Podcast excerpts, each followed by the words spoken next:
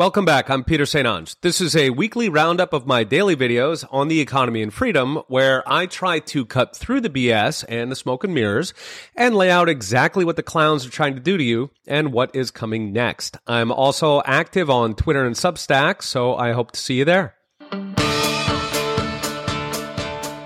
A few days ago, Bloomberg warned empty office buildings have become a quote, debt time bomb. The piece kicks off with owners of gleaming office towers in San Francisco walking away from their debt while San Fran's largest mall was just abandoned by its landlords, leaving a $558 million mortgage. Two hotels were defaulted, leaving $725 million in debt, while a $1 billion portfolio of apartment buildings was just stiffed.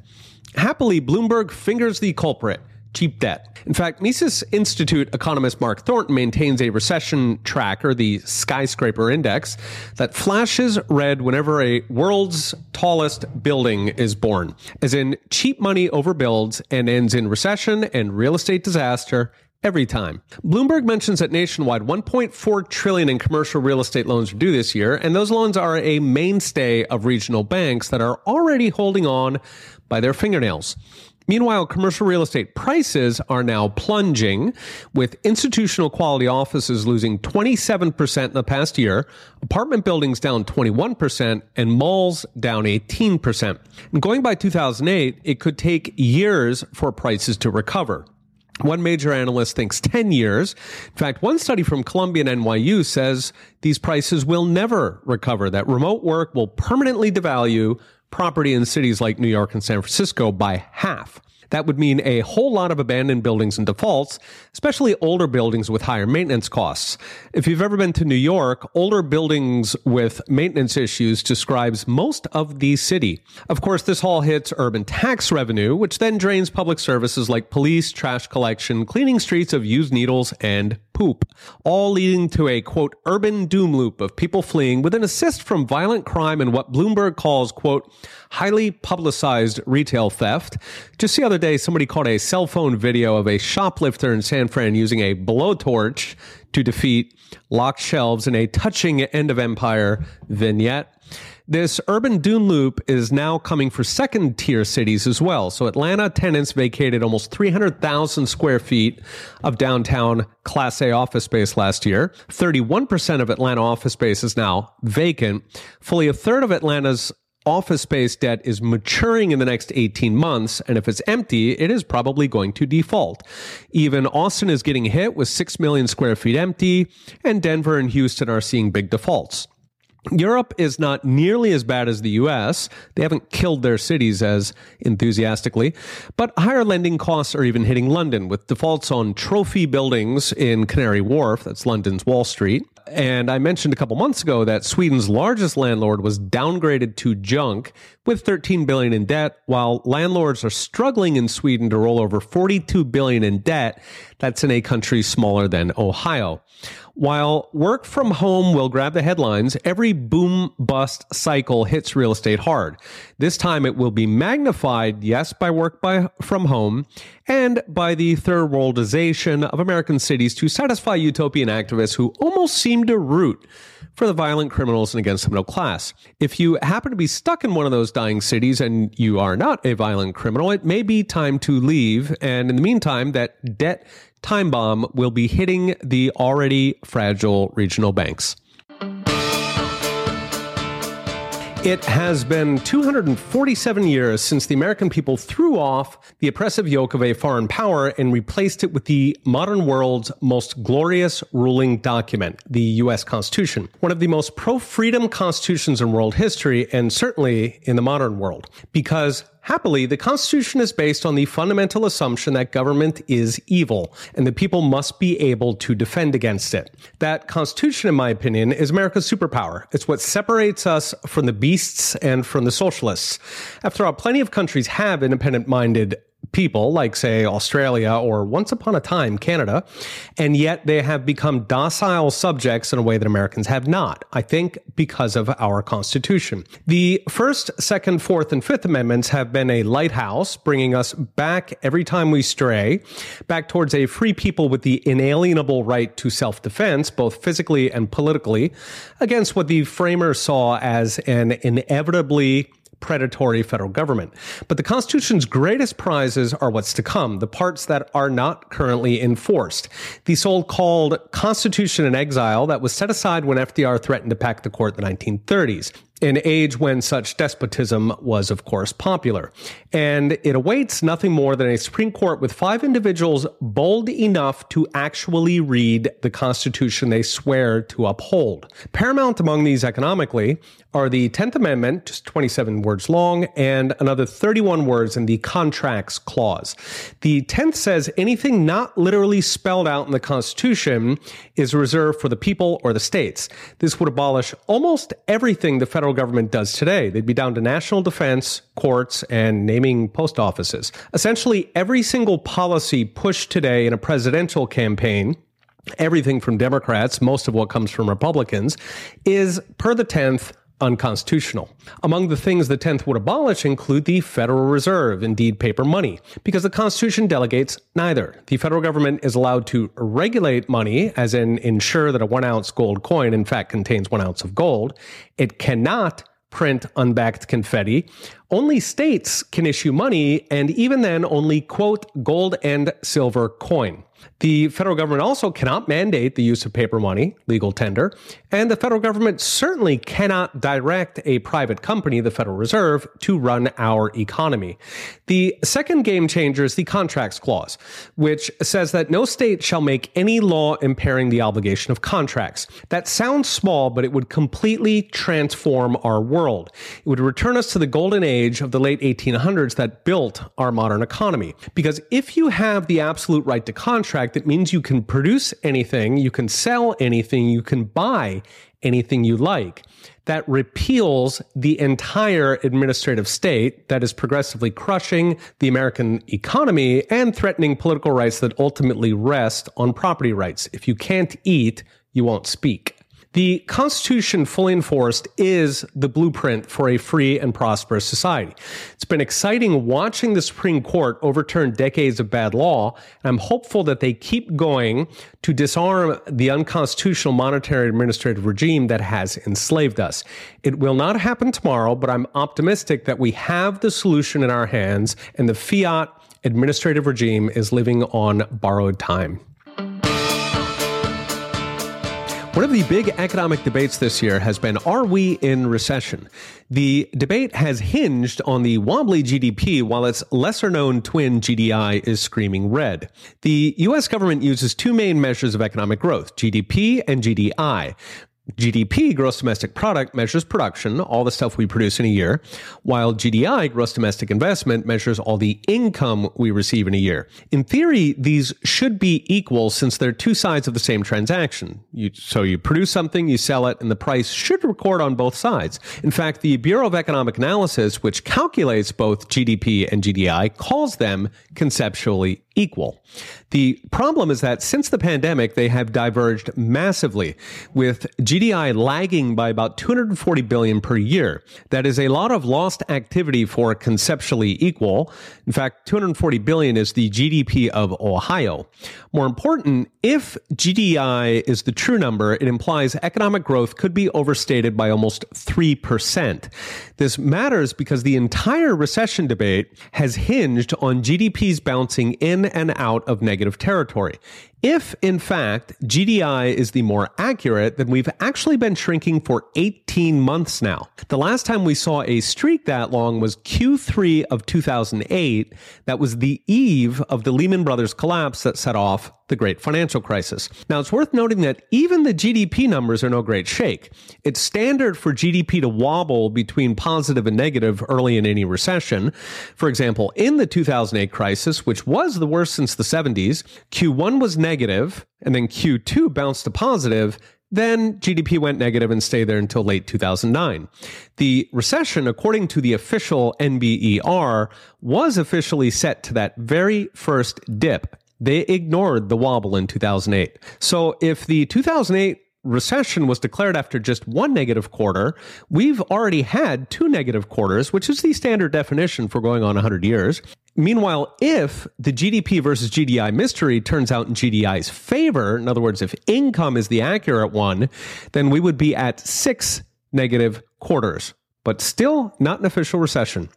Now, if policymakers and government statisticians, whose salaries you pay, were actually trying to report the truth about the economy, perhaps to offer needed guidance to businesses, banks, and households, they would take those two negative GDP prints, they would cross reference these six negative GDI reads. Remember, they're supposed to be twins, and they would sound the alarm.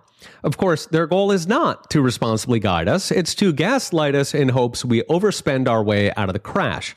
I've mentioned in recent videos that this is literally policy. This deception is called forward guidance, and they attack anybody who goes off script and warns Americans to prepare. The bottom line is that GDP says recession, even with the pandemic fog, going by the 100 year definition, while GDI says we are already in deep recession and have been for a long time, with stocks held up by little more than central bank liquidity. All while Washington gaslights Americans in, into ignoring the speeding train until it hits, at which point they will say nobody could have possibly seen it coming. Recently, the deputy managing director of the IMF, Gita Gopinath, gave a speech at the European Central Bank Forum warning that it may be impossible for central banks to get rates high enough to actually end inflation. Gopinath listed three, quote, uncomfortable truths about inflation right now that have surprised central bankers who, one might note, are supposed to understand these things. Gopinath's three surprises are one, entrenched inflation, two, weak banks, and three, potential structural decay. The first surprise for central bankers is how entrenched inflation remains despite the most aggressive rate hikes worldwide in 50 years. I've talked about this in videos how the low hanging fruit on inflation has already been booked the standard recession plunges in commodities, including energy. Yet core inflation, which is the one central banks worry about, has not improved at all for going on at least six months now. Gopinath's second big surprise is how weak commercial banks turned out to be. Indeed, we've already seen in dollar terms more failed banks in the US than the 2008 crisis, and that's before the worst of the recession even hits. Gopinath warns that while governments so far have been mostly able to bail out interest rate hits to banks, increased borrower defaults from any recession may expand those bailouts to the point that the bailouts themselves start generating fresh inflation pressure. In other words, bailout trillions take inflation back towards double digits. Together, these suggest that central bankers are stuck. They may not actually be able to end this inflation with conventional rate hikes because jacking rates high enough to sufficiently choke the real economy would force them to either let the entire banking system die or to print potentially even more money than even the COVID lockdowns. Her third surprise is even more ominous. Quote, structural changes affecting aggregate supply that could lead to larger and more persistent shocks. In plain English, that the major economies of the world have become permanently weaker. This should not be a surprise between soaring regulation crushing producers, whether the excuse was COVID, climate, or social justice. Plus, I've talked about how government stimulus and industrial policy drain resources from productive businesses while funding competitors who can afford to lose money because it's taxpayer money. Taken together, these crush the small businesses and entrepreneurs who actually grow the economy. Now, if that is true, it means less production to absorb all those fresh trillions, meaning more money chasing fewer goods, in which case, forget fighting today's inflation, it could actually start going up again. If that decline is structural, as in permanent, it means inflation may go on for a very long time.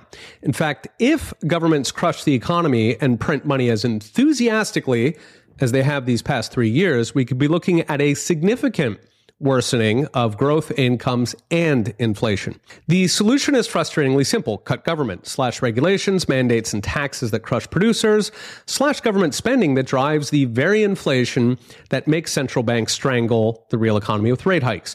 We are rapidly approaching a moment when the one way out of this mess is the one thing they will not do massively downsize government. The IMF won't admit it, central bankers certainly won't admit it, but it's the only way we get out of this in one piece.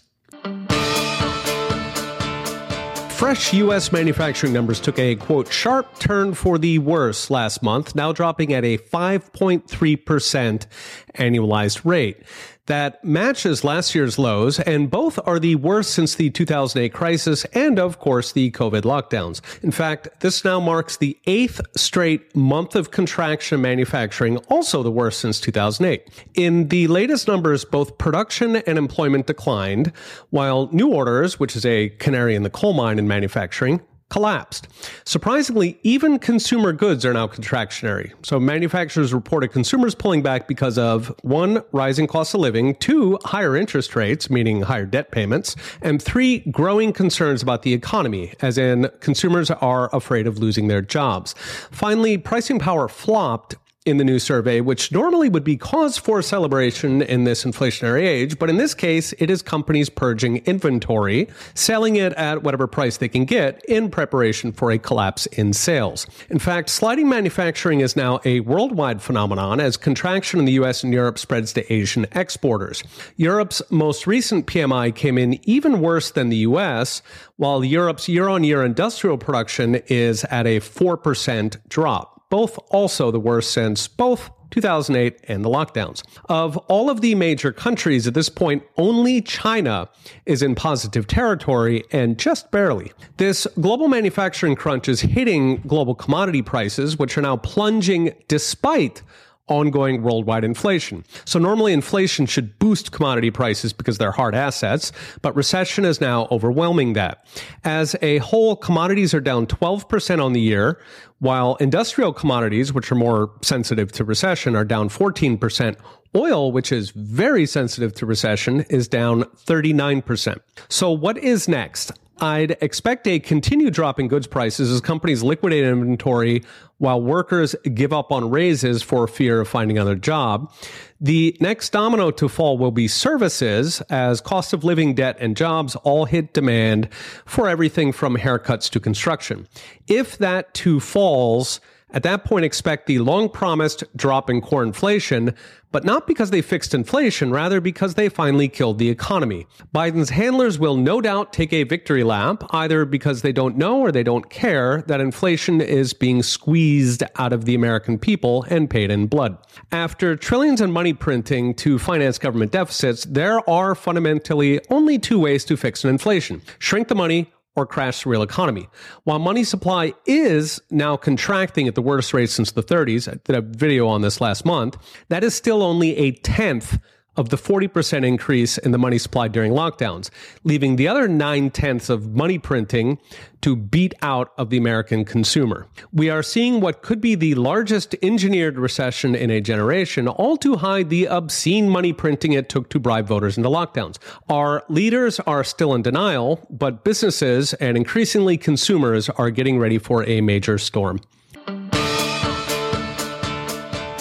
A new article says America is in a fiscal death spiral, and there are only three options slash spending, crushing taxes, or fire up the money printers. The death spiral, according to Charles Hugh Smith, is a quote fiscal meteor that he thinks could lead to financial collapse and social disorder.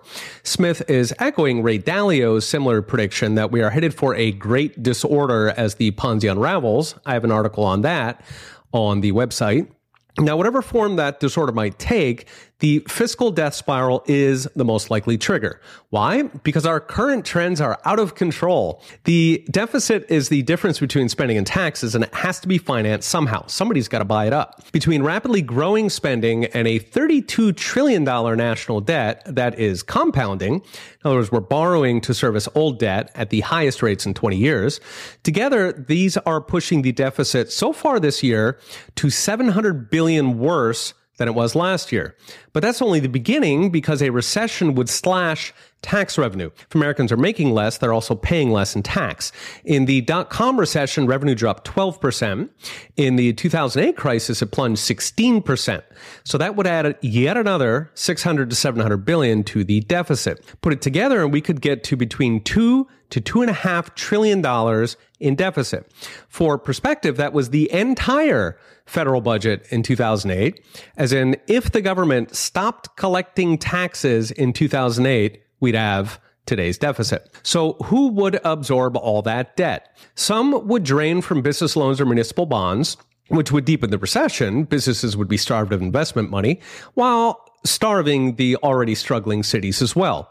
But most would not be absorbed at all without either spiking interest rates on government bonds to drain everything else, and by the way, compounding the deficits with higher rates, or, of course, the Fed, typing magic trillions and buying up the deficit, which would spike inflation. So, which is it? Spending, taxes, or inflation? Washington obviously won't cut spending. It's what they live for.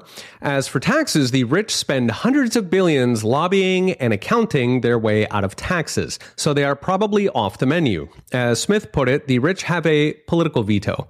The poor, of course, of course, will get slammed as always. See taxes on booze, cigarettes, or gasoline but that's only so much juice to squeeze, leaving the last man standing the middle class, who account for roughly 40% of income. So if they're the tax cow, they get to carry two and a half times their share. Of course, two trillion is a lot of money, so you'd have to roughly double middle class taxes. You'd be looking at 40 or 50% marginal rates any politician who proposes that is out of a job, so that is probably not happening. And so we are left with the Fed and their money printers. Now, if they print up the deficit like during COVID, inflation won't take off all at once for two reasons. First, recessions lower prices as unsold goods pile up and energy prices plunge. Second, financial panics are inherently deflationary. When savings vehicles like bonds or loans evaporate, they default, dollars are taking out of circulation to plug the hole. Still, whatever inflation does in the near term, we are locked into an inflationary death spiral. They will kick the can as long as they can, then they'll squeeze the middle class until they get angry.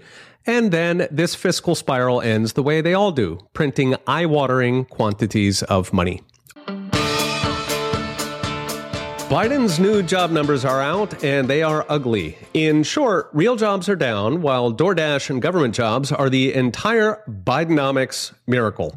My colleague EJ Antoni broke it down in a Twitter thread, so let's dig in. Headline jobs rose 209,000 in the June report, which was 30,000 less than expected, so that's a miss. That's also the lowest in two and a half years and it took the unemployment rate to 3.6%, which is up just a smidge on the year.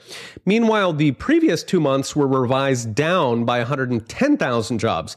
By the way, we've seen this every report this year with numbers being revised down, meaning either government statisticians are getting very bad at their job or they are intentionally reporting rosy numbers, then revising them down when nobody is looking. So accounting for the revisions leaves about 100,000 jobs on the month.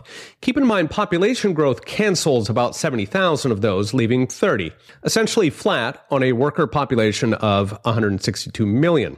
But it gets worse. For starters, most of those net jobs were actually government jobs, which don't grow the economy. In fact, many shrink it. We can debate whether an EPA bureaucrat cancels five or 10 workers, but they certainly aren't growing anything. They are parasites. So that takes us to productive jobs growing actually below the pace of population. Finally, the big one, job composition. The BLS reported that multiple job holders rose a amazing 233,000 on the month, which completely swamped the alleged job gains. In addition, 452,000 more people were working part time for, quote, economic reasons. In other words, not by choice, which BLS attributes to people whose, quote, hours were reduced due to slack work or business conditions. In other words, companies are reducing hours, which is the next step to layoffs. Take it together, and real jobs plunged by over 100,000, with more to come, while Americans made up the difference delivering DoorDash, not even counting the 2 million plus workers who are still missing. I've mentioned in previous videos that they've dropped out of the labor force since COVID. Many are now on government benefits where they're no longer counted as unemployed. Statistically, they're retired. So, what's next? Erosion in job composition is hitting wages, which came in flat after inflation. That's actually surprising since inflation was supposed to have trickled into wages by now. I've got an upcoming video on that. Even so, flat wages is bad news for the Fed, who's trying to make wages go down so people stop spending and the federal government can spend instead. So expect the Fed to turn this into yet more rate hikes, limited at this point only by their fear of crashing yet more banks. Month by month, Americans are losing their financial buffer, their full time jobs, their savings, all while their debts pile up amid Washington happy talk about the amazing feats of Bidenomics. As post pandemic pent up demand fades and the economy drops into full blown recession, on present trends, there will be millions of Americans up against the wall. Thanks for listening. Remember to subscribe to get next week's episode right in your inbox, and I hope to see you on Twitter or Substack. We'll be watching. See you next time.